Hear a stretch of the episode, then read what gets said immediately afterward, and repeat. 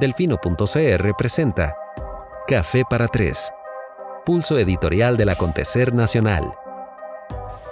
Muy buenas noches, muchísimas gracias por acompañarnos. Hoy estamos en una nueva edición de Café para Tres presencial, realmente algo excepcional. Ya paso a explicar por qué. Hoy es jueves 11 de junio. Anteayer cumplí 40 años ya. Y quiero agradecerle a mi buena amiga Natalia Fallas de Galáctica Barra de Abajo CR, que me regaló esta camisa. Por eso no estoy vistiendo de negro hoy, por primera vez quién sabe en cuánto tiempo, pero es un gato, así que se me perdona. Está preciosa. Galáctica CR, bolsos, carteras y accesorios elaborados completamente a mano con material reutilizable. Natalia fue compañera mía allá en el Clodomiro Picado en Turrialba hace muchos años, como ya habrán podido establecer por el dato de la edad. Tengo el gusto de mantener amistad con ellas por tanto tiempo. Gracias, Nati, por este hermoso regalo. Gracias a ustedes, a todas y a todos por acompañarnos una vez más, a quienes nos están viendo en vivo en Facebook hoy mismo, a quienes nos están escuchando en diferido allá en el futuro cercano, a mediano o largo plazo también. Y por supuesto, gracias a Coca-Cola con café por permitirnos llegar hasta ustedes todos los jueves a las 8 de la noche. Paso a explicar. Como saben, los últimos programas... ya son más de 90 días de pandemia. Hemos tenido que realizarlos vía Zoom. Hoy tratando de respetar las distancias y los protocolos del Ministerio de Salud y aprovechando que nuestra querida Evelyn vive aquí muy cerca, decidimos hacerlo presencial, que siempre pues es mucho más rico y mucho más fluido y permite una conversación más amena. No que hayan salido mal los Zoom, gracias a producción que está por aquí, nuestro querido Alejandro Delgado. No hemos tenido ninguna torta, solo la ex ministra de Salud, que se nos cayó el programa. Tuvimos que hacer dos, un desastre, pero fuera de eso todo ha salido muy bien. Así que, sin más introducción, les paso a explicar. Evelyn Villarreal Fernández es coordinadora de investigación en el programa Estado de la Nación. Como ustedes saben, el programa Estado de la Nación nos presenta distintos informes. Uno de ellos, que es el que vamos a discutir hoy, es el tercero Estado de la Justicia, que coordina Evelyn, y de lo que vamos a conversar hoy. Si quieren conocer más del trabajo del programa Estado de la Nación, aprovecho para hacer un guiño a otro proyecto hermano nuestro, que es el de Divergente, conducido por Felipe Fischel, con el más reciente informe del Estado de la Nación. Me parece que por allá de diciembre prepara una serie de entrevistas lindísimas, muy muy buenas, a fondo, que están en su plataforma de podcast, pronto a ser consumida e integrada por Delfino CR. Estamos en esas negociaciones precisamente para que ese material muy bueno que se ha producido en Divergente, no solamente esta serie de entrevistas con respecto al más reciente informe del Estado de la Nación, estén disponibles para todos ustedes en nuestra espectacular aplicación, ya disponible en tiendas de Android y de iPhone. Todo esto pareciera que yo lo tengo preparado, y viera que no. Yo nada más vengo aquí, miren, y le damos play. Pasa el micrófono al otro lado. Dice Alejandro que pase el micrófono al otro lado. Audiencia. Vos, ok. Gracias, Evelyn, por acompañarnos esta noche. La plataforma a partir de ahora va a ser básicamente suya. Yo solamente facilitaré una que otra consulta para que usted nos pueda dar una lección magistral, lo más amena, accesible que se pueda, porque es un tema complejo. Es un trabajo notable. Yo en reiteradas ocasiones he dicho que soy fan absoluto del programa Estado de la Nación,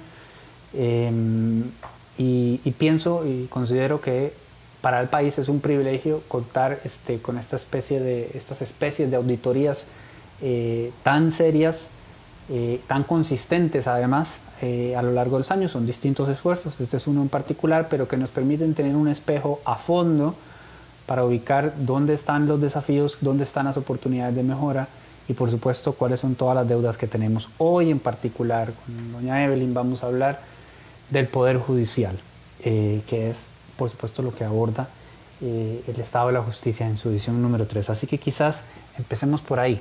¿Qué es el Estado de la Justicia? Claro, bueno, primero un saludo, Diego. Quítame el doña porque si no yo te empiezo a decir don Diego también. Entonces, muy honrada de estar aquí con vos, con tu audiencia. El Estado de la Justicia es una de las plataformas que tiene el programa Estado de la Nación para hacer investigación participativa sobre un ámbito que es esencial en una democracia, como lo es el Estado de Derecho, la administración de la justicia. Esta herramienta surgió en el año 2012, gracias a un convenio que firmamos con el Poder Judicial. La historia es que nosotros siempre en el Estado de la Nación, dentro del capítulo de democracia, incluíamos una seccioncita del Poder Judicial. Uh-huh. Y siempre la gente del Poder Judicial se quejaba de que esa sección era muy poco y decía muy poco de lo que ellos realmente hacían. Entonces, bueno, además se confundía con un montón de otros temas que tiene ese capítulo. Y así, digamos, como que empezamos las conversaciones. Esto era cuando el presidente de la Corte era don Luis Paulino Mora Mora. Uh-huh. Él estaba muy interesado, además, en que el Poder Judicial contara con una herramienta independiente, porque él decía que ellos eran... Que hacían muchos estudios, muchos informes, pero todo era mirándose el ombligo, ¿verdad? Uh-huh. Ellos lo hacían para ellos, lo miraban entre ellos, ¿verdad? Era todo cerrado en esas cuatro paredes. Entonces, así surgió un poco el Estado de la Justicia, para hacer esta mirada desde afuera, independiente, al desempeño del Poder Judicial, que nos permita conocer con cada informe un poquito mejor qué hace ese poder de la República, porque estoy consciente de que no mucha gente sabe lo que hace, ¿verdad? Lo ven, o sea, uno ve como los grandes edificios ahí de los tribunales y no sabe muy bien cómo funciona.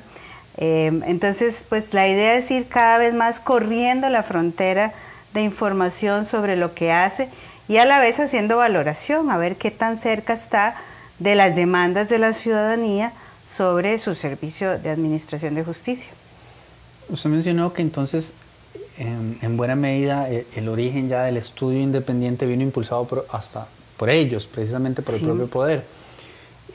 ¿Cómo funciona hoy en día, digamos, estamos hablando 8 años después, esa coordinación? Porque usted también hizo énfasis en que el estudio es independiente, pero necesita naturalmente la coordinación del Poder Judicial para poder llevarlo a cabo. Sí, tenemos esto funciona como marco, un convenio marco de cooperación que establece garantías muy claras de independencia para el programa Estado de la Nación. Por ejemplo, digamos, ni los magistrados ni magistradas pueden escoger los temas que vamos a ver, o las personas que van a participar.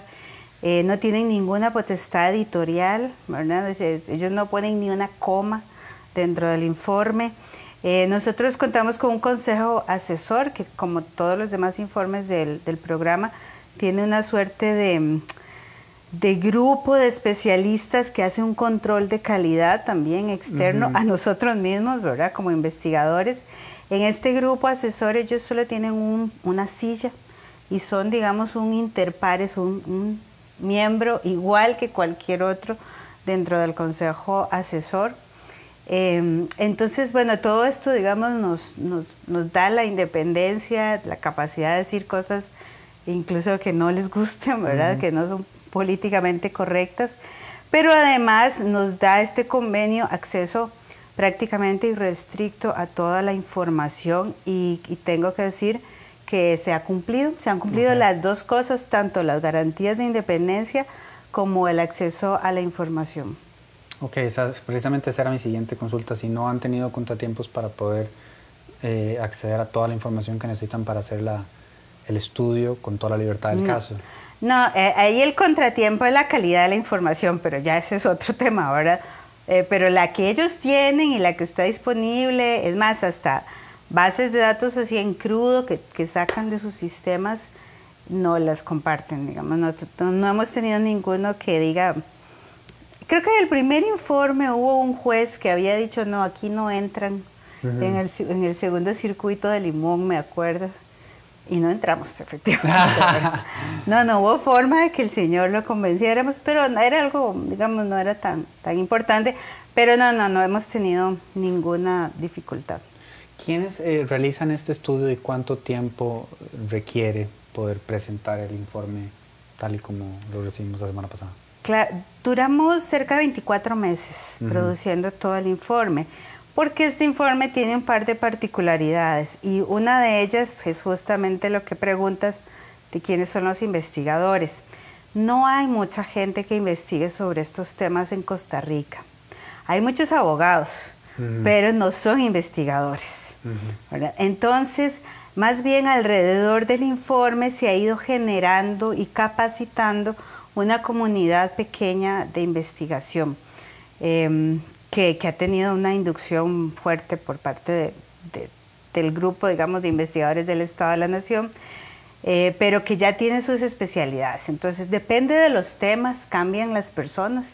En esta ocasión, por ejemplo, un tema era corrupción, entonces necesitábamos abogados penalistas con especialidades en este tipo de delitos. Y más o menos participaron en este informe 14 investigadores que hicieron 11 papers, las ponencias que llamamos nosotros, que son la base, de lo cual se extrae así los hallazgos más importantes y se escribe el informe. Entonces, el informe en realidad es un resumen de los 11 papers, que podrían ser varias cajas de papel impreso, y entonces extraemos como la esencia, tratamos de presentarlo con un formato ahora también bonito, y eso es el Estado de la Justicia. A grandes rasgos, ¿qué revisa el Estado de la Justicia? Y usted mencionó, digamos, por ejemplo, que en esta ocasión el tema de corrupción tuvo un poquito más de énfasis que en otras, es decir, hay cambios en lo que en cada una de las ediciones van revisando, hay algunas categorías y, digamos, rubros que se sostienen, un poco para que podamos todos entender qué tipo de, si fuese un examen médico, digamos, cuáles son los alcances que tiene. Sí, hay una sección que nosotros le llamamos observatorio, que tiene indicadores, o sea, datos, ¿verdad?, cuantitativos, que se van actualizando en todas las ediciones. Esos serían como nuestros signos vitales básicos, ¿verdad?, los que siempre a usted le van a tomar cuando va al médico. La temperatura y la presión, entonces son un conjunto así de esencial, digamos. Esos se van a actualizar siempre en todas las ediciones. Que estamos hablando de personal, de presupuesto, de número de casos. Esa es una sección. La otra es de las investigaciones a profundidad. Ahí es donde ponemos todo nuestro esfuerzo de investigación. Y bueno, y olvidé decirte en la parte anterior que es que duramos 24 meses porque casi todos los datos de esta sección de investigación son inéditos. O sea, se levantan desde cero.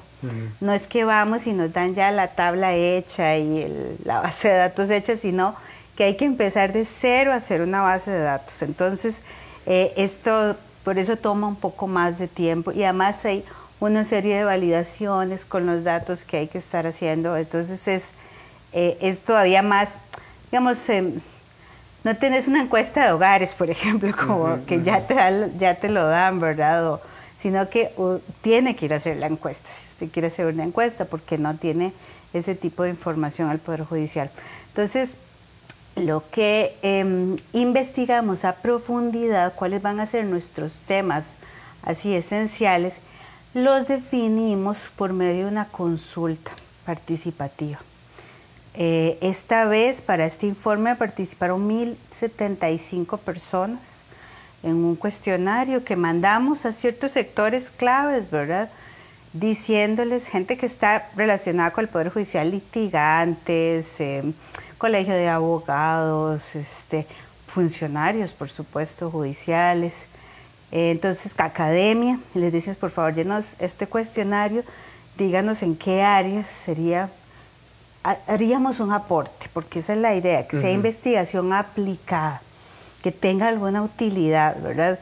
Que no sea investigación porque a mí me gusta el tema, pero sino que tenga una utilidad. Y de esa consulta pública salió el tema de corrupción. estaba muy permeado porque esa consulta la hicimos en el 2017, entonces era así como el momento más álgido del escándalo. Entonces salió el tema de corrupción, pero también salió otro de los temas que nos habían dicho también en informes anteriores y que no habíamos podido entrarle, era ¿por qué ha crecido tanto el Poder Judicial? Uh-huh. ¿A dónde ha crecido? ¿En qué? O sea, y además, ¿quién decide? ¿Dónde crece? ¿Por qué? Todas esas eran preguntas, y entonces habían algunas hipótesis que era si los reformaban desde afuera, si ellos se autorreformaban, cuál eran. Entonces empezamos a hacer, ese es el otro tema especial, todo un estudio sobre 30 años de reformas en el Poder Judicial. Mm. Ok, esto explica claramente la razón por la cual la periodicidad entonces es de 2 años. Me voy a animar a especular con que es un lapso de tiempo que además da un ranguito extra para que el diagnóstico pueda abarcar un poquito más, porque de pronto en un solo año, a la velocidad que se mueve el Poder Judicial, es difícil ver suficientes cambios. No sé, estoy recordando precisamente, usted alude al tema del 2017 y el tema de corrupción. Nosotros conversamos con algunas de las personas que estaban empujando cambios en el Poder Judicial y los proyectos y las reformas que tenían pegados desde hace 4 o 6 años, ¿verdad? Entonces, eso podríamos valorarlo como algo en realidad positivo, a pesar de que responda a ciertas limitantes, el tema del plazo. Sin embargo, lo primero que hicieron en la Corte, y me estoy adelantando porque era para más atrás esta pregunta, fue decir esto de hace 2 años. ¿Verdad? Como un poco desestimarlo, lo cual a mí o por lo menos querer bajarle un poco el tono, como decir, esto no cubre todo lo que hemos hecho en estos últimos 2 años. Y me llama la atención porque usted da a entender no solo que hay una colaboración del Poder Judicial, cosa que como costarricenses evidentemente apreciamos y agradecemos, sino que hubo un interés genuino en su momento de que existiera esta herramienta, y también usted señala claramente no solamente dar un diagnóstico, sino también, ¿verdad?, que ese diagnóstico sirva de algo. O sea, uno va al doctor y le dicen, bueno, está jodido esto es lo que hay que hacer si uno quiere mejorar. Y de buenas a primeras, pues uno entendería que existe esa disposición en el Poder Judicial. Entonces, este atraso, digámoslo así, de 2 años, se convierte en un limitante del informe, es decir, ¿lleva cierta razón el Poder Judicial cuando dice eso? O, y no sé si la comprometo, están buscando un poco como bajarle el tono a algunas de las principales conclusiones que ya vamos a pasar a revisar. Bueno, yo sería la mujer más feliz del mundo si el Poder Judicial tuviera estadísticas en tiempo real. Uh-huh. Digamos, yo cerré la investigación en diciembre del 2019. Uh-huh. Digamos, a seis meses. A diciembre del 2019, cuando yo cierro, ellos solamente tenían las estadísticas del 2018. Yo hubiera sido feliz si tuviera las estadísticas a diciembre del 2019 uh-huh. en tiempo real, y yo puedo abarcar todo ese año, pero lo cierto es que no existen. O sea, no puedo hacer nada, no existen, punto. Entonces, trabajamos con el 2018, pero vieras que no es una limitante desde el punto de vista de investigación. Además, estos informes usualmente son así, ¿verdad? No, uh-huh. no hay nadie que produzca estadísticas en tiempo real todavía. El Estado de la Nación, digamos, es un ejemplo que tiene que dar cuenta del año anterior, ¿verdad? Uh-huh. Uh-huh. Pero bueno, y así los informes de Naciones Unidas también son así. Vos ves 4 o 5 años atrasadas las estadísticas de un informe mundial. Pero no es una limitación, porque es que los temas que nosotros analizamos son temas estructurales de la institución, no son coyunturales. Uh-huh. O sea, yo no voy a analizar, en el capítulo de corrupción no hay nada del cementazo, no hay nada, o sea, no es el escándalo del día anterior, uh-huh. son temas estructurales que difícilmente, muy difícilmente, en un año vaya a cambiar. Tendría que haber una revolución, ¿verdad?, total en la institución para que los hallazgos que tenemos, sobre todo en esos 2 capítulos que le digo que nos metimos a profundidad, para que esos hallazgos se reviertan. Y lo último que quiero decir, y que lo dije el día de la presentación en Corte Plena, bienvenido si hay nueva evidencia. Ese es así se hace el conocimiento científico.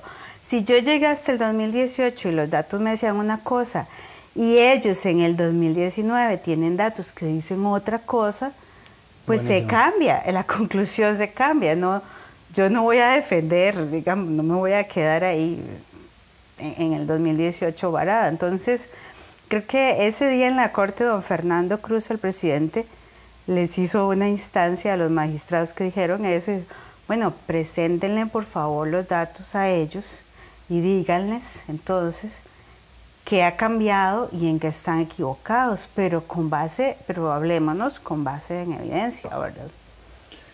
Digamos algo que no la compromete a usted de ninguna manera, me compromete a mí en todo caso. Sin dar nombres, un par de magistrados dijeron, algunos de nosotros ni estábamos aquí cuando esto se hizo. Bueno, lo preocupante no es el fondo del comentario, por así decirlo, sino lo que implica, porque entonces no tienen mucha idea de qué es esto, de qué representa y de cómo funciona, ¿verdad? Y además destila de alguna manera una actitud un poco como de, no digamos lavarse las manos, pero como de, esto, o sea, no tiene nada que ver conmigo. Es que no se trata, como dice usted, no es una cuestión coyuntural, no es una cuestión del momento. Estamos hablando de algo estructural, que uno esté o no esté, que además debería tener claro que no estaba precisamente por cómo funciona la periodicidad del estudio, es indiferente.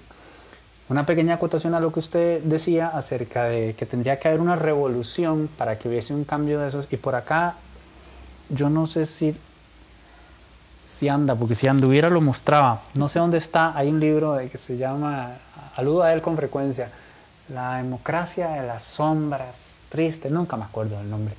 De don Manuel. Ajá, sí. Ajá.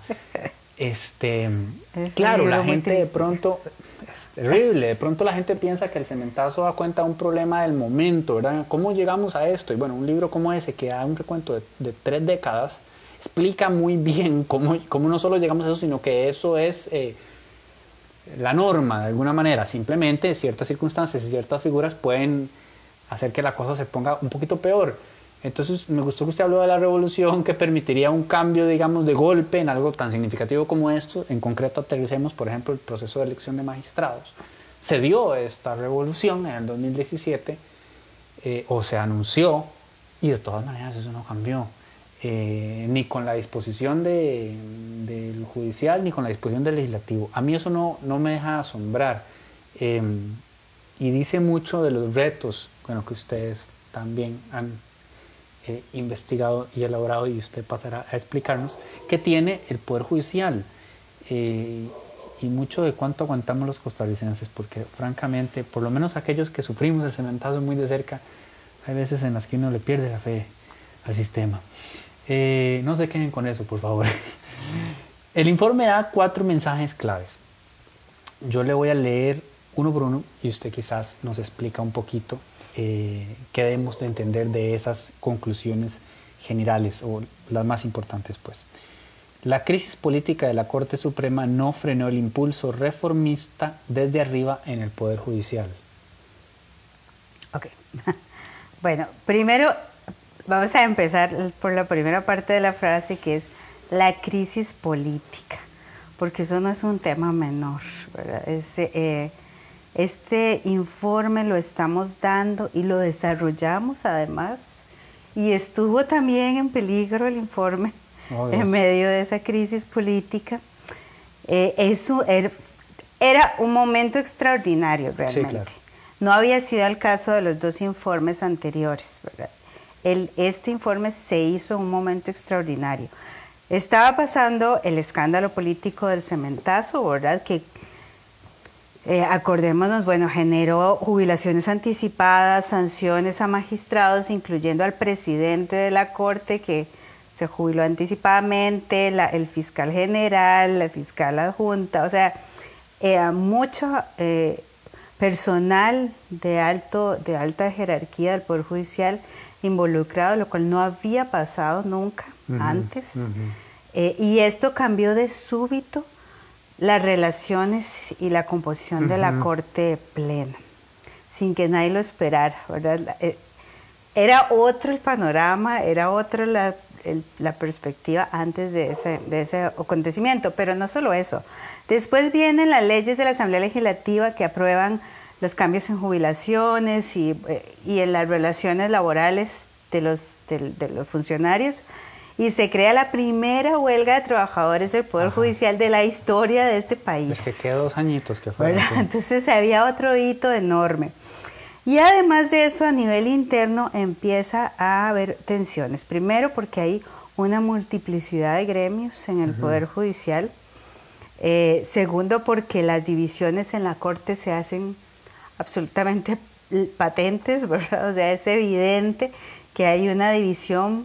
No se ponen de acuerdo sobre cómo se gestiona la institución. Es cierto que salen con una respuesta de los 10 comisiones de trabajo urgente, pero tampoco en eso lograron ponerse de acuerdo, porque de esos prometieron 30 cambios importantes, de los cuales solamente se han aprobado 7 en Corte. Entonces ahí esa misma división les genera problemas para cumplir con su compromiso de cambio. Y además, en medio de esta crisis, el Poder Judicial aumenta su presencia en los medios de comunicación. Hicimos una base de datos leyendo así uno por uno 3 medios escritos de prensa, en donde el Poder Judicial salía en promedio de 3.000 notas al año. Ocupó en estos años de crisis más de 1.000 portadas. Entonces, frente a este escrutinio público, que no digo que es malo, ojo, o sea, no creo que sea malo de verdad, pero les da a ellos un desafío nuevo que no tenían antes, que es la inmediatez de sus decisiones. O sea, ahí está la Corte, ahí está, digamos, todo el día en las luces del escrutinio público. Entonces, las deliberaciones que ellos antes tenían, que nadie las conocía, ahora son públicas. Entonces, tienen que aumentar la calidad de las deliberaciones o sufrir el embate, ¿verdad?, de los medios de comunicación y de la ciudadanía. Y la otra cosa es que disminuye la credibilidad ciudadana hacia el Poder Judicial. Entonces, todo esto causa, digamos, como la fórmula para decir nosotros que el Poder Judicial vivió la crisis política más fuerte de su historia. Esa y que es la eso, primera sin embargo, parte. No frenó el impulso reformista. Exacto. La segunda parte de esa conclusión es que el Poder Judicial tiene una enorme capacidad de reforma, enorme, enorme. Es una institución constantemente en revisión, que, como bien sabes, no es la norma en la administración pública. Entonces, esto es de reconocerles, ¿verdad?, que ellos constantemente están proponiendo cambios. Eso es lo que nosotros le llamamos el dinamismo reformista. Siempre está moviéndose, vamos a actualizar esta materia, vamos a actualizar este código, hacen políticas que son muy innovadoras. La política de género fue innovadora, ¿verdad? Sí. La política de transparencia, de participación ciudadana, de justicia abierta, en fin, que incluso le merecen reconocimientos a nivel internacional y todo. Así que esta innovación y este reformismo, incluso en los años peores del 2017 y 2018 siguió. Se siguieron aprobando nuevos códigos procesales, se siguió aprobando una política de justicia abierta, o sea, más bien como que los impulsó a seguir mostrando, digamos, que tenían capacidad de respuesta. Es un reformismo. En este mensaje también vemos la política del reformismo, que eso casi nunca se ve, porque usted ve qué se hace, pero no cómo se hace. ¿Quién está detrás de bambalinas moviendo todos los hilos? Eso vimos en ese capítulo y, bueno, así a grandes rasgos, es un reformismo que le llamamos magistradocéntrico, que la palabra se explica por sí sola. Es usualmente una iniciativa que asume y promueve un magistrado o magistrada o un grupito muy pequeño de ellos, y la desarrolla ahora en todo sobre todo su diseño jurídico, conceptual, teórico, ¿verdad? La promueve, hasta le hace lobby en la Asamblea Legislativa hasta que se apruebe, con una desconexión importante con la burocracia técnica de la institución, que se mete muy poco en estas cosas.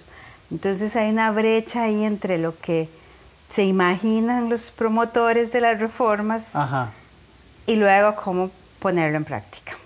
Porque no meten, digamos, al de TI, al de comunicación, al de planificación, no los incluyen en el proceso o los incluyen ya muy tardíamente.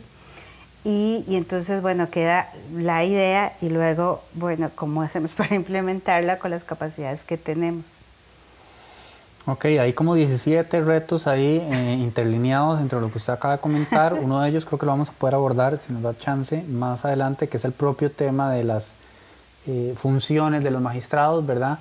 El tema de que tienen mucha gestión administrativa y estar jineteando estos proyectos, pues habría que conversar acerca de qué tan oportuno es a la luz de todas las otras responsabilidades que también tienen. Muy bien explicado este primer punto. El segundo dice, el gobierno judicial ha sido excluido sistemáticamente del impulso reformista. Uh-huh. Dentro de todos estos cambios que ellos han hecho, hay temas que han sido vetados de ese cambio. O sea, no todo se ha logrado innovar. Y hay unos temas que están parecidos a como estaban a principios del siglo pasado.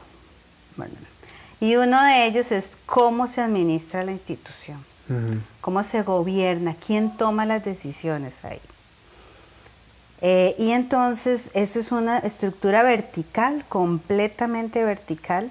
La cúspide de esa pirámide es la Corte Suprema, compuesta por 22 magistrados y magistradas, que electos por la Asamblea Legislativa.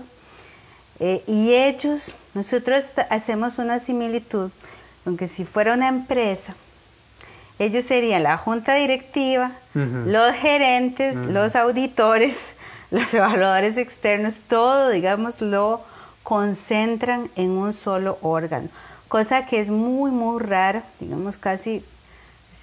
Yo estoy segura que si pregunto un ejemplo de otra empresa o de otra institución pública que se maneje así, nos cuesta imaginarnos una concentración de poder tan grande, de poder. Y además a eso agréguele el poder jurisdiccional. O sea, uh-huh, yo soy la máxima autoridad, la que cierra los casos, ¿verdad? La última palabra.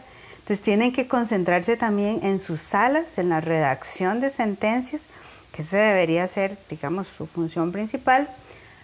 Pero además de eso, entonces, diseñan las políticas de la institución, deciden, digamos, el plan estratégico, el presupuesto, que esa es la parte de junta directiva. La parte de gerencia colectiva es cuando se meten a la microadministración a decidir cuestiones de personal, de jubilaciones, de compras, de construcciones, uh-huh, pero además ellos son evaluadores porque al final llega lo que hicieron a la corte y ellos tienen que decir si lo hicieron bien o mal, ¿verdad? Entonces, además sancionan, ¿verdad? Tienen potestad sancionatoria. Entonces, bueno, esta concentración de poder definitivamente, primero, no es eficiente, eficaz. Exacto. ¿Verdad? La gestión de la institución, usted ve los grandes números, no es satisfactoria. Es un cuello de botella que tenga que pasar todo por ahí, ¿verdad? A una institución que ha crecido tantísimo. Muchos de ellos incluso lo reconocen, los propios magistrados. Les consume un montón de tiempo, los distrae de su labor jurisdiccional. Pero además de todo esto administrativo, mi preocupación más grande es el riesgo que tiene sobre la independencia judicial, esta concentración de poder. Es... tanto la independencia interna de los jueces que se ven sometidos, jueces y juezas, a esta verticalidad, uh-huh, ¿no? En donde, acordémonos que la independencia judicial, aquí voy a hacer un paréntesis, ¿qué es la independencia judicial para la gente, así, sobre todo la gente interna, ¿verdad? Es el derecho que yo tenga de llevar un conflicto al Poder Judicial y que haya un árbitro neutral. Uh-huh. Y que ese juez va a darme una sentencia con base en derecho sin que tenga presiones externas. Bueno, y esas presiones pueden ser internas de la institución, uh-huh, o externas de otros grupos fuera de la institución.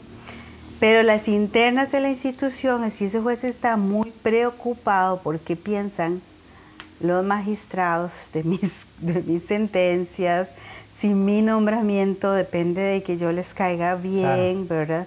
Si me pueden sancionar además, o sea, eso definitivamente, digamos, es un obstáculo para la independencia interna, pero también para la independencia externa de la institución.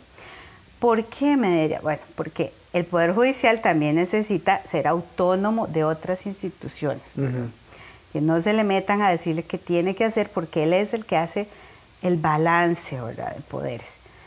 Imagínense un líder autoritario, que no hay madera aquí para tocar, bueno, esto sí, pero si hubiera un líder autoritario en Costa Rica que inmediatamente va a querer apoderarse del Poder Judicial para que no sea un estorbo, las sentencias de la sala y todo eso, lo único que tiene que hacer es controlar unos cuantos magistrados de la Corte Suprema de Justicia y puede ahí, digamos, frenar, vetar cualquier tipo de cosas que pase en toda la institución, uh-huh, porque ellos manejan todo el conglomerado institucional. Escogen a fiscal o el fiscal general, escoge el director del OIJ, el de la defensa pública, todas las direcciones más importantes. Entonces es una gran vulnerabilidad, ¿no?, tanto interno como externo. Entonces ese es el principal problema de esta concentración de funciones. Aparte de lo que ya decíamos, digamos que es totalmente anacrónico, es del siglo pasado, las administraciones públicas han avanzado muchísimo desde entonces y no da buenos resultados. Me gusta que los dos aristas son igualmente, quizá los segundos mucho más graves, pero quiero decir, el primero también es inmensamente contraproducente. Cuando hablamos en términos de eficiencia y de una institución que está batallando contra el tiempo y contra sí misma y contra su capacidad de ir tan rápido como deseara y quisiera en todos los planos, porque al final de cuentas hablamos del principio de justicia pronta y cumplida, que por cierto ahí en la parte de corrupción hay un dato de cuánto puede llegar a durar uno de esos juicios, y bueno, muchos de los más mediáticos nos han enseñado que aquello de pronta y cumplida es una aspiración más que una realidad. Pero el tema de la impericia que genera en la gestión del propio poder, el hecho de que tengan este montón de funciones ya por sí mismo, y ahí es donde ellos sí se animan a decirle un poco más, me parece a mí la experiencia de las conversaciones que hemos tenido con distintos magistrados, debería ser suficiente para revalorar esa necesaria modernización. El punto 2 del que estamos hablando es el gobierno judicial ha sido excluido sistemáticamente del impulso reformista. O sea, básicamente ahí nos están dando cambios y se deberían dar para que el Poder Judicial pudiese ser más eficiente y para evitar el escenario, por ejemplo, muy específico que usted nos acaba de ilustrar, pero sumamente aterrador. Ya no dije nada, aterrador. Ahí está mi mamá en los comentarios y regañándome. Lo siento, Tere, lo siento. De un loquito asumiendo gobierno y es escalofriante, porque así como usted lo dijo, unos cuantos magistrados afines y muchas cosas pueden agarrar para un lado o para el otro. Entonces este segundo punto de los 4, que mañana se los voy a mandar todos otra vez en el reporte para que los revisen, es particularmente interesante, porque nótese que doña Evelyn nos decía Evelyn recién, que para nuestra sorpresa el Poder Judicial es mucho más dinámico de lo que imaginábamos. Y bueno, es cierto, o sea, que tiene una capacidad de irse reinventando sobre la marcha. Desde afuera muchas veces pareciera que muchos de estos impulsos reformistas no avanzan tan rápido como uno quisiera, que es un elefante ahí, que va lentísimo, y resulta que comparado con otras instituciones del país, más bien se mueve constantemente y es bueno reconocerlo. Sin embargo, esta parte en particular, y ese es el punto número 2 de los 4 principales claves del informe, no se mueve, sigue igual. Me gustó muy bien como lo explicó, básicamente son junta directiva, gerentes, guardas de seguridad, juez, parte, silla, estrado, todo en uno. Es altamente conveniente, por algo es un puesto tan cotizado. Y por eso mismo es comercial, comercial de solamente 10 segundos y otra vez mi editorial indignado. Por eso mismo es indignante que la elección de los magistrados sea el circo que es. El circo que es, porque después de todo lo que nos prometieron, los últimos 6 o 7 nombramientos nosotros les hemos dado un cercano seguimiento y hemos podido establecer tanto la prensa como entidades independientes que han dado seguimiento a ese debido proceso, entre comillas, que es una gran payasada la forma en que los eligen y sigue siendo el mismo tema de quién es amigo de quién y quién quiere que quién llegue a donde quiere que llegue, y eso abre la puerta a escenarios muy peligrosos como el que recién Evelyn nos comentó. Número 3, está delicioso este ejercicio. Y ojo, estos 4 que estábamos analizando eran la introducción, después venía la entrevista y ya vamos por las 8:45. El tercero dice: las reformas procesales en jurisdicciones específicas exhiben resultados mixtos, pero no impactan de manera positiva los indicadores de gestión macro del Poder Judicial. Ok, entonces la otra pregunta es: si hacen tantos cambios, uh-huh, ¿esos cambios producen resultados? ¿Sí o no? O sea, además cuando hacen esos cambios hacen promesas, ¿verdad? Uh-huh. Bueno, mire, con este nuevo código procesal vamos a lograr disminuir las duraciones y el costo, y esas promesas de las reformas ¿se cumplen o no? Entonces, para contestar eso nosotros tuvimos que ir a ver áreas específicas, porque esa es otra cosa muy importante. El Poder Judicial tiene muchos universos adentro y no podemos generalizar, ni siquiera en una misma materia. O sea, en corrupción que vimos, digamos, no es lo mismo en un delito que el otro. No es lo mismo concusión que peculado. O sea, que se comportan totalmente distinto. O en otras, en penal, en la materia penal en general, no es lo mismo que usted tenga un caso en el juzgado penal de Goicoechea o en el de Liberia, aunque sea el mismo caso, digamos, por eso. Entonces, todo eso son un montón de matices. Pero, y la otra cosa importante es que no hay estadísticas desagregadas como para hacer realmente una evaluación de impacto. No hay. O sea, necesitaríamos poder trazar casos, y eso todavía no se puede hacer en el Poder Judicial. Usted no puede preguntar, mire, ¿cuánto dura un caso de pensión alimentaria en el juzgado de Pavas? Ajá. Eso no se sabe. Imagino que es una de las recomendaciones de ustedes, sí, que debería de haberlas. Esa es una recomendación desde el primer informe. Ok. Pero no ha pasado nada.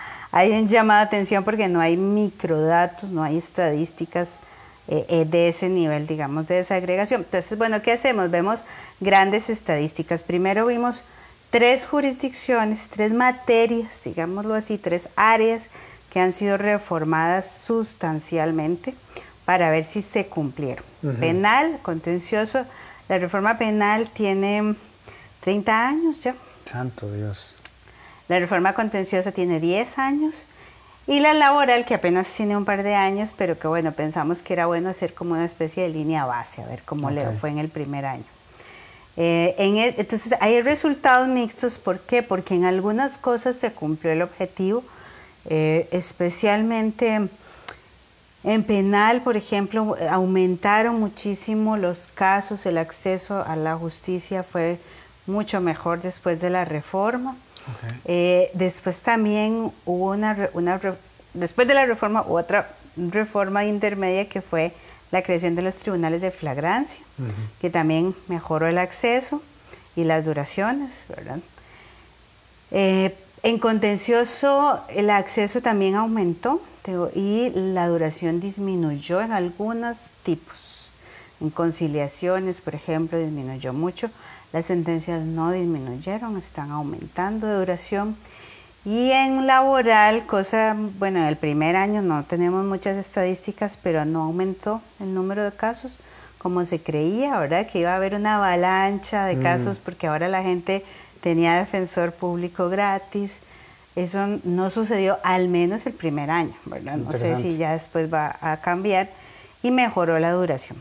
Entonces, digamos, ahí, dependiendo, ¿verdad?, de qué tipo de caso vea usted, hay diferentes resultados y entonces el escenario es como más gris, no es ni blanco ni negro.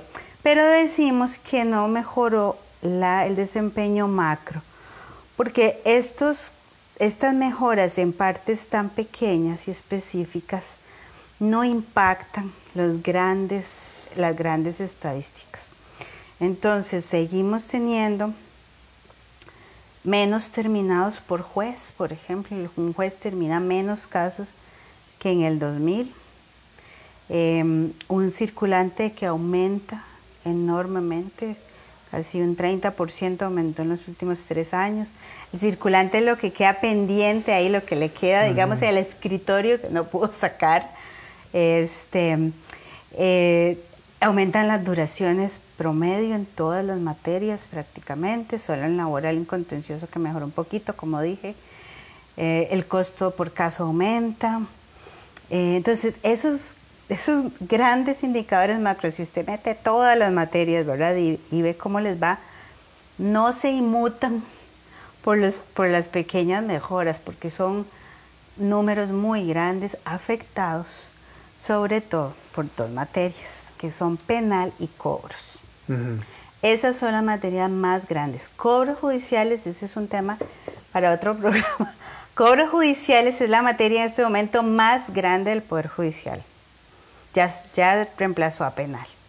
Y explica en buena parte ese circulante, ese crecimiento de circulante tan grande y esa baja en la productividad de los jueces.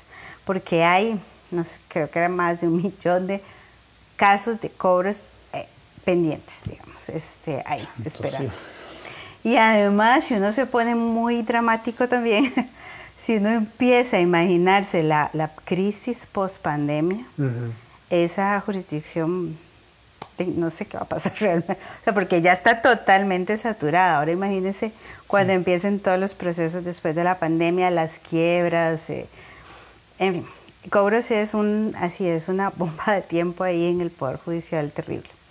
Entonces, bueno, sí, eso es lo que decimos, que a pesar de que haya mejoras por ciertas áreas y todo, uno no ve así como que haya un desempeño cualitativamente mejor en el servicio judicial. Y de hecho hay un par de indicadores recientes, una encuesta que hizo la Contraloría General de la República sobre servicios públicos, en donde el servicio de justicia salió como el peor evaluado. Peor evaluado, o sea, por debajo de servicios municipales y cosas así. Y después, otra encuesta que publicó la Defensoría de los Habitantes, no me acuerdo si la hicieron ellos, sobre los derechos humanos y la garantía de derechos humanos en el país, y el derecho humano al acceso a la justicia salía como el peor evaluado. Entonces, digamos que no tenemos encuestas de usuarios, el Poder Judicial no hace, entonces, pero los indicadores que llegan, pues no son satisfactorios. Se adelantó amablemente, gracias a la fuerte telepatía que hemos desarrollado, a la consulta a la que iba precisamente. Usted dice, estas pequeñas victorias no afectan sistemáticamente, digamos, los grandes retos estructurales, como para que podamos hablar de mejoras significativas. Y yo tenía la inquietud de si eso podía, de alguna manera, explicar lo que uno interpreta a partir de estudios independientes como los que usted acaba de aludir, como una mala percepción desde la ciudadanía del trabajo del Poder Judicial, porque hay gente muy buena adentro, con la que uno conversa, que de pronto dicen, es que no se habla de tal cosa y no se habla de tal otra que hicimos y tal, y yo a veces como que lo que alcanzo a decirles es que eso está muy bonito y eso está muy bien, pero los grandes temas siguen sin resolverse y son los grandes temas los que competen y afectan a la mayor cantidad de gente que va a tener esa sensación, digamos, de ineficiencia y de abandono que proyectan estos estudios a los que usted alude. Entonces creo que esto explica muy bien y además se liga con el primer punto, porque usted me mencionó que a veces el camino al infierno está pavimentado en buenas intenciones, que si de pronto la cúpula tiene todas estas ideas reformistas pero no integran el proceso de la mejor manera posible a mandos medios y demás para que después haya los mejores resultados posibles, pues pueden pasar estas cosas, que de pronto algunos de los retos que se pretenden mejorar con algunas de estas propuestas no mejoran tanto como se deseara. vamos por 3 de 4 y la cosa no pinta muy bien. Y usted, en términos generales, ha dicho que, no, que esto no era un desastre. Entonces yo no sé cómo va a levantar esto, ¿verdad? Porque ese es el reto que le estoy dejando. 4. La innovación en la generación y análisis de datos. Ay, datos. Ahora cada vez que uno dice esa palabra, ¿verdad? Buen trabajo, Defensoría. Tiene que persinarse. La innovación en la generación y análisis de datos puede ser una estrategia efectiva para mejorar el desempeño del Poder Judicial. Yo creo que de los 4, esta es en la que todos estamos de acuerdo y podemos entender incluso antes de la explicación, pero qué delicia poder escuchar qué hay detrás de esta 4ª conclusión principal. Cuando nosotros decimos innovación, ahí hay que decir que la principal innovación es la que se tiene que dar en el gobierno judicial. Esa es la principal. Yo puedo mejorar las estadísticas y puedo poner mejores sistemas, pero el cuello de botella es el gobierno judicial de los años 30 del siglo pasado. Entonces, por más, digamos, bonitas estadísticas que tenga, pues por supuesto que me va a ayudar y yo voy a ser muy feliz también para mis investigaciones, pero el tema es la principal innovación es la innovación en la gestión, y eso no se puede lograr si yo no quito la gestión de un foro legal de 22 abogadas y abogadas que no son especialistas en gestión pública. No saben, bueno, no sé si ustedes han visto algunas de las últimas sesiones en donde debaten sobre cuál va a ser la respuesta institucional ante la pandemia. 22 abogadas y abogadas. O sea, realmente ahí se nota la dificultad de llegar a decisiones administrativas. Eso debería decirle un gerente. Claro, claro. Así, de inmediato, no en discusiones de 5 horas, ¿verdad? Bueno, esa es la principal innovación. Digamos, si vamos por ahí, las otras cosas por las que apuesta el informe, por supuesto, tienen que ver con la mejora en el uso de los datos, la mejora en las mediciones.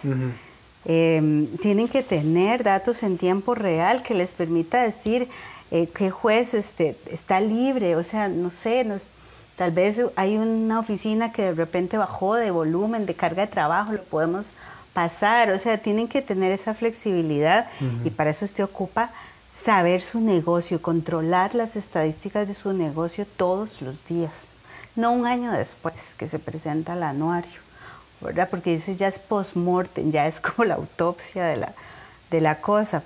El uso de tecnologías de la información y la comunicación, que tiene una gran cantidad de sistemas, tienen demasiados, yo creo, más bien, sistemas y aplicaciones incluso. Bueno, han hecho cosas muy interesantes como las agendas virtuales, por ejemplo. Usted se puede meter a ver la agenda de todos los jueces en la página del Poder Judicial.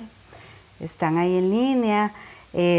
La consulta de obligaciones alimentarias para poder salir del país, eso está en línea. O sea, han incursionado en varias cosas y yo creo que esa es la línea. O sea, esa es la línea cada vez más, tratar de hacer llegar la justicia al ciudadano y no obligar al ciudadano a ir a los juzgados. Nadie quiere ir a un juzgado. O sea, es cómo llevarle la justicia al ciudadano y bueno, por ahí hay un montón de cosas que hacer. Nada más como ejemplo, y es un tema que a mí me apasiona, entonces me detiene si hablo mucho. Hicimos unos ejercicios usando herramientas de inteligencia artificial para hacer investigación en la jurisprudencia de la Sala Constitucional. Entonces, utilizamos unos algoritmos ahí de inteligencia artificial, que yo les digo el robotcito. Hay un robotcito que aprende a leer las sentencias. Oh, por Dios. Entonces, en un conjunto de casi 400.000 sentencias, desde la primera que hizo la Sala en 1989 hasta la última que nos dieron en el 2019, él busca, por ejemplo, usa una palabra. ¿Qué te interesa saber? Pluses salariales, por ejemplo, que ahora está de moda, ahora te busca en toda la jurisprudencia, te dice cuántas son con lugar, cuántas son sin lugar, quién los redactó. ¿Eso lo tienen ustedes? Sí. ¿Y cómo uno se suscribe a ese servicio? Es carísimo, sí. Bueno, no, de hecho, vieres que estamos haciendo, es que ese es el siguiente paso. Ahora el primer paso era instalar toda la infraestructura para hacerlo, pero ahora el otro paso es hacer una app para que los usuarios puedan hacerlo, porque ahorita solo está programado por informáticos. Digamos, si yo quiero saber, le tengo que decir a mi informático que lo haga y eso. Pero la idea es, estamos trabajando con la Sala Constitucional para hacer una app que haga estas consultas ya de manera, digamos, más amigable con los usuarios. Entonces, no es un buscador, ojo, no, o sea, no es que te va a desplegar ahí 800,000 sentencias, no. Te hace el procesamiento y el análisis y te hace nubes de palabras, si quieres, y relaciones de palabras. Qué emocionante. Sin abrir una sola sentencia. Increíble. No abrís una sola sentencia. Entonces, bueno, ese es el tipo de innovaciones que ayudarían mucho a la gestión, porque entonces descentraba cuellos, cosas que ahora se hacen a mano, claro, contando con palitos, ¿verdad? Una hoja de Excel. Ya yo no tengo que contar, ahí las estadísticas salen del texto. Qué más, digamos, pureza que eso. Entonces, y además esa gente, que es muy interesante porque cuando presentamos esto, nos vamos a quedar sin trabajo. Todos los del Centro de Jurisprudencia, no se van a quedar sin trabajo, los van a reinstalar en cosas más interesantes y más útiles. Ay, que estar abriendo sentencias y poniéndoles etiquetitas y contando, ¿verdad? Más ahora en que al Poder Judicial se le avecina una de las contracciones de presupuesto más grandes que tal vez ha tenido en su historia, igual que todas las instituciones públicas, ¿verdad? Y va a tener que hacer mucho más, con mucho menos. Entonces van a tener que echar mano a estas cosas para poder ir reubicando los recursos que tienen a las prioridades de la institución. Creo que no mejoré mucho, ¿verdad? Bueno, no, hay un halo de esperanza en este último punto. Que no, con eso no queremos decir que los otros tres no, ¿verdad? O sea, también se les puede entrar y se les debería de entrar, y creo que ya lo vienen diciendo hace bastante tiempo ustedes. Pero en y creo que quizá fue lo que usted quiso, recién cuando llegó tuvimos como 5 minutos para conversar y usted mencionaba que la pandemia podía ser una oportunidad y un reto. Y quizás la crisis incentive que este punto 4 se acelere un poquito más. Mucho nos estamos dando cuenta a nivel de trámites, ¿verdad? Bueno, hace 2 semanas tuvimos aquí a doña Yanina, que nos contaba muy contenta y muy orgullosa, digamos, cómo lograron proteger y la planilla más grande en la historia del Estado, y la montaron en tan poco tiempo, y solo se requirió. Y cuando empezó a escribir todo aquello, le decía, ¿y no le parece que entonces de pronto toda la institucionalidad podría trabajar en ese estándar de eficiencia? Y sobre todo a Costa Rica está ahogada en burocracia y en tramitología. Y ahora que usted mencionó, nadie quiere ir a un tribunal, y yo recuerdo todas las veces que tuve que ir como asistente legal, pero es que le quita a uno calidad de vida. Por eso no tienen ahí una cosita que dice, deje sus comentarios. ¿Usted cree que eso es una casualidad? Entonces, este punto 4, pues sí, podríamos verlo, ojalá, con un poquito de optimismo. La necesidad tiene cara de hereje, dice doña Tere, y si en efecto vamos a tener problemas con el tema del presupuesto, no va a quedar otra opción más que recurrir a la más profunda creatividad que puedan encontrar en medio de estas circunstancias, para abrirse un poco en esta dirección. Esta herramienta que usted nos estaba escribiendo, ¿cuánto ayudaría? Y herramientas similares, ¿verdad? O sea, no tiene... Yo me acuerdo que cuando uno estudiaba Derecho, a pesar de que sabía que no quería ejercer, y se habla mucho de esto, de que nadie se habla mucho de esto, yo como si fuera un chisme, un rumor. El principio que nadie puede ignorar, nadie puede alegar ignorancia ante la ley, ¿verdad? Y yo decía, ¿por qué nosotros, no considerándome, por qué hablamos además? Primero, eso no es, o sea, es cierto y es un principio. A ver, usted no puede decir que no sabía que no, pero la mayoría de la gente no conoce la ley, no conoce casi nada de la ley. Y encima es súper técnica, y encima el lenguaje es súper complejo, y encima la estructura también lo es. Entonces, yo me acuerdo de estar en consultorios jurídicos, ahí en la Defensoría de los Habitantes, y que ellos, sí, porque estuve primero en la que estaba acá en Sabana, ¿se acuerda? ¿Se acuerda? Sí, claro, sí, era una casa grandiosa que estaba por ahí. Esa sí la tiene Dios en su santa gloria. Sí, porque totalmente. Después también estuve en la otra, en la Defensoría de la Mujer, ya aquí en Barrio México. Pero bueno, cuando llegaban las personas más necesitadas a buscar los servicios de consultorios jurídicos, y de verdad usted veía la angustia de no entender qué estaba pasando y de no entender el documento, tampoco. Entonces, cuando usted ya tiene una temática de por sí compleja, no ha hecho esfuerzos por democratizar la forma de entenderla, y encima la estructura para poder entrar dentro de es tan compleja y tan trabada, le estamos fallando a la ciudadanía, le estamos fallando al país. Entonces, este cuarto punto creo que de verdad es quizá la oportunidad más cercana de todas las mencionadas de mejora, y ojalá pues esta crisis impulse algo en esa dirección. Ya tenemos la hora, pero voy a hacer un par de preguntitas más de todas las que teníamos que no pude hacerles. Vamos a ver, bueno, sí hablamos de las tres reformas específicas, hablamos del tema de por qué ustedes consideran que las reformas son magistradocentristas. Bueno, esta reflexión también la abordamos de una forma u otra. La crisis del cementazo marca la Corte, sin embargo, dos temas permanecen: la forma de elegir magistrados y las funciones administrativas de Corte Plena.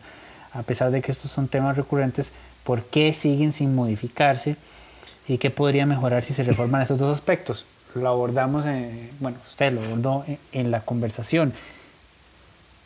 Da para un programa entero la primera pregunta: ¿por qué siguen sin modificarse? Qué interesante que es esa. También hablamos de lo de la fotografía del año pasado. Yo creo que sí lo abarcamos todo. O sea, telepatía. Esos gritos nunca sé a qué atribuirlos, pero son normales. Por favor, no se preocupen. Suceden todos los días. Yo deseo pensar que están jugando FIFA. Espero que así sea. Ok, quizá esta sí. Es que está todo lo hablamos, estoy tan contento. A pesar de que la crisis del cementazo fue un escándalo mediático por corrupción, el análisis de ese tipo de casos muestra una alta tasa de desestimación y sobrecimiento de las denuncias, 9 de cada 10. El problema es que se denuncia sin fundamento o no hay voluntad de perseguir esos delitos, ¿verdad? Porque uno no puede inferir necesariamente nada con el hecho de que 9 de cada 10 terminen en sobrecimiento desestimadas, pero sí es un número que llama la atención. Entonces, usted considera que responde que la mayoría de esas denuncias no tienen fundamento, a que no hay suficiente voluntad de perseguir esos delitos, cosa que yo a título personal, sin tener su conocimiento y sin haber hecho la investigación que usted hizo, creo que así es. ¿Diría usted que tiene razón don Jorge Chavarría cuando él preguntó qué es corrupción? ¿Es en serio la ley no clara en este tema? No se puede perseguir la corrupción. Oigan, ya estoy hablando como Hernán Jiménez. No se puede perseguir la corrupción porque la ley no la tipifica bien. Aquí me da risa que nosotros en nuestra gestión de prensa muchas veces tenemos que escribir será investigado por prevaricato. Prevaricato.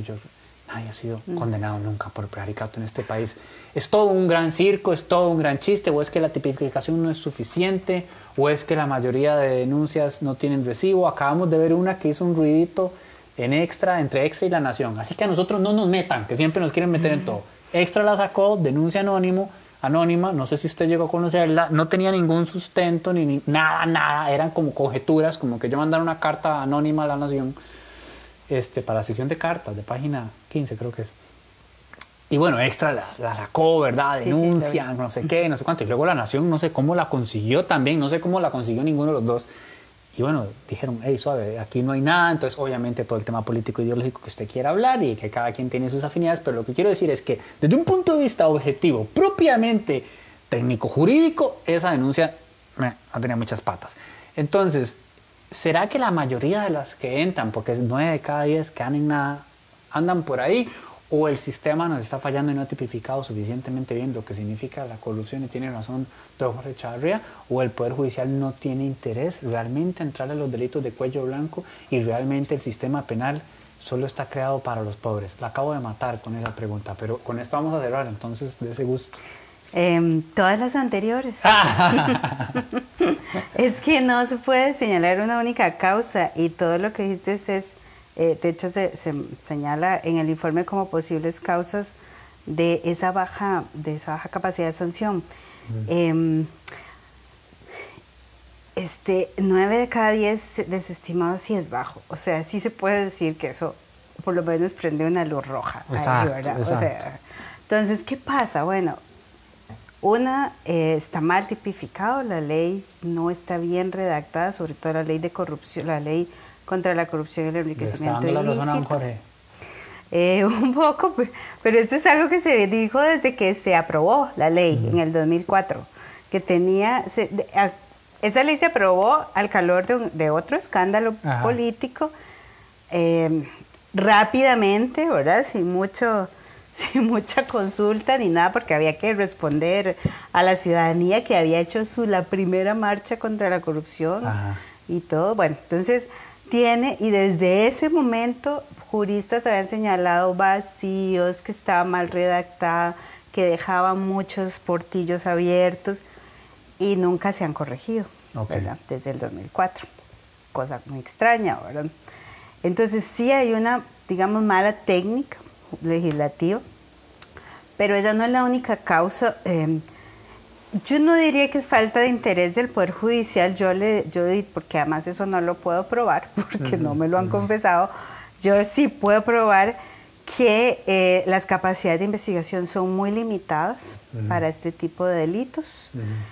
Para este tipo de delitos, sobre todo si usted se le quiere meter a la corrupción de verdad, que es la corrupción de redes internacionales y todo, usted necesita una capacidad de investigación de ingenieros informáticos, de peritos en informática. Hay un par, creo, en el Poder Judicial, que son los que abren las computadoras, abren los celulares, que incautan eso, pero... después de una larga fila de esperar, porque no hay muchos recursos, necesitas dinero para ir afuera a recabar evidencia fuera de... Claro, es carísimo. O necesitas gente para hacer seguimientos, que también es carísimo. Porque usted para hacerle seguimiento a alguien, a Diego, digamos, yo le quiero hacer el seguimiento, digo, necesito 2 oficiales, 3 turnos, porque son 24/7 horas. Entonces, esto carísimo. Esas investigaciones son complejas. Sí. Y no estamos ahí. Digamos, para... faltan recursos. Para un Odebrecht, aquí, yo no sé cómo hacemos, ¿verdad?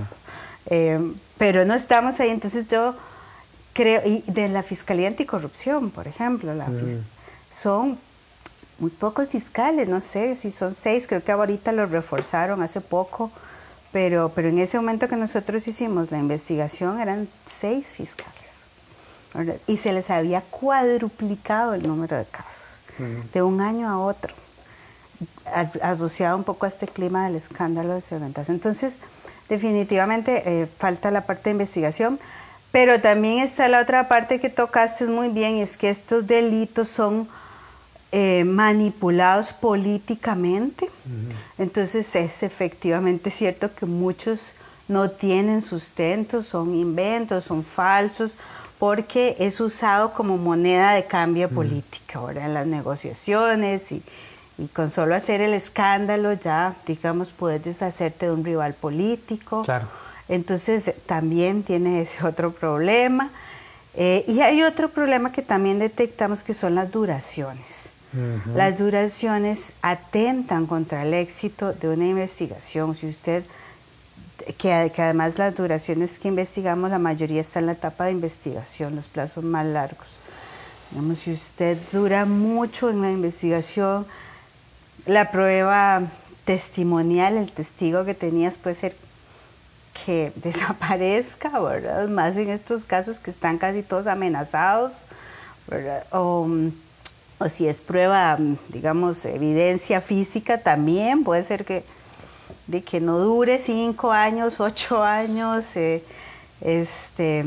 No hay especialización tampoco, hay una rotación muy alta, ese tema no lo tocamos, pero No hay, digamos, un grupo así que uno diga, estos son los fiscales que tienen 20 años de, excepto el fiscal anticorrupción adjunto, digamos, pero los otros son fiscales jóvenes que apenas están como en la curva de aprendizaje, los jueces, que además de una jurisdicción concentrada en solo en Goicoechea tampoco están especializados, o sea, tienen que ver todos los temas, no solo están en este tema. Uh-huh. Así que bueno, por ahí hay mucho, digamos, hay mucha tela que cortar. Lo positivo aquí es que, aunque usualmente sucede, sí, ahora hay una gran impunidad de los delitos de corrupción, lo que hace este estudio, más allá, digamos, de señalar eso, es como ver exactamente en qué partes del proceso y qué tipo de delitos son los que tienen más problemas para llegar hacia el final a una sentencia.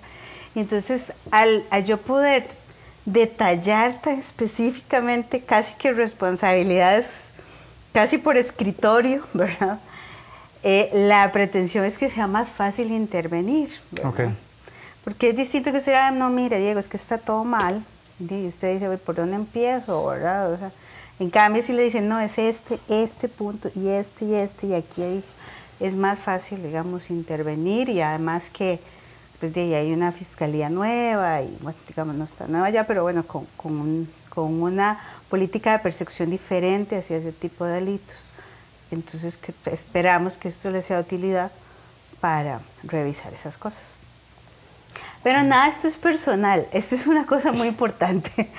Igual para los magistrados, y lo que dijiste es al principio de las intervenciones que hubo en corte, no importa quién está en la silla, sí, no importa quién es el fiscal general o el fiscal. Sí, sí, sí. No es nada, esto tiene que ver con las personalidades, porque eso sería un estudio psicológico, ¿verdad? Esto es una cosa estructural. O sea, lo que estamos tratando de hacer es señalar problemáticas de diseño institucional que va más allá de si se cambia, si se pone a Superman ahí, igual va a tener los mismos problemas. Va a tener los mismos desafíos, los mismos retos, va a enfrentar las mismas carencias. No es personal. Lean los 4 acuerdos toltecas para que lo recuerden. Bueno, en mi caso sí, yo sí me dejo decir, yo sí puedo decir, digamos, considero que tal fiscal general dejó mucho que desear, y digamos que sería una apreciación personal. Muchísimas gracias, Evelyn. Qué conversación tan enriquecedora. Qué bien que maneja usted todo este tema. Debería estar en Corte Plena, debería ser la magistrada número 23. Y asumir usted una especie de gerencia ejecutiva y decirles a ellos todo lo que tienen que hacer para que se pongan a hacerlo. Son retos grandes, son retos que nos competen a todos. Yo sé que estos temas a veces se sienten como obtusos, como lejanos, como distantes o incluso aburridos. No es hasta que están dentro del sistema que se dan cuenta por qué son tan significativos y son tan importantes. Nótese, por ejemplo, que Evelyn mencionó la primera manifestación ciudadana por un tema de corrupción dio pie a una serie de legislación muy deficiente, evidentemente, pero quiero decir, fue una respuesta a la manifestación de indignación de la ciudadanía. Y del mismo modo, hace 2 años, muchos de los cambios que se empezaron a dar, por lo menos a nivel de puestos, también fueron en respuesta a que a la gente le importó. La gente dijo, suave, esto me interesa. Así que, si les importa y si les interesa, ¿dónde pueden conseguir esto? Bueno, todo nuestro material está en la página web del Estado de la Nación. Y pueden bajar un PDF. Que además sí está en PDF, lo pueden bajar todo o lo pueden bajar por capítulos. Y además, como esta vez todo es virtual, ¿verdad? Aprovechando la oportunidad de la crisis, también quisimos innovar con material más audiovisual. Entonces, hay videos, hay podcasts, hay presentaciones en PowerPoint, habladas, narradas, pues.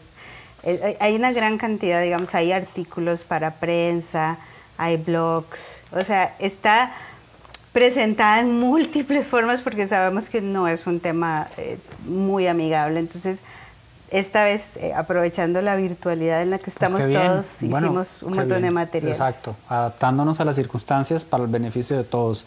Yo agregaré entonces una propuesta de reforma más, ojalá todas las escuelas de derecho del país incorporen el análisis y el estudio de este tipo de material porque hace una diferencia significativa entender qué está pasando si cada una de las personas que está estudiando Derecho quiere de alguna manera colaborar y cooperar en que tengamos un Estado de Derecho más sólido y un Poder Judicial más transparente y con una mucho mejor aceptación ciudadana. Pues un buen punto de partida es entender dónde están los problemas estructurales.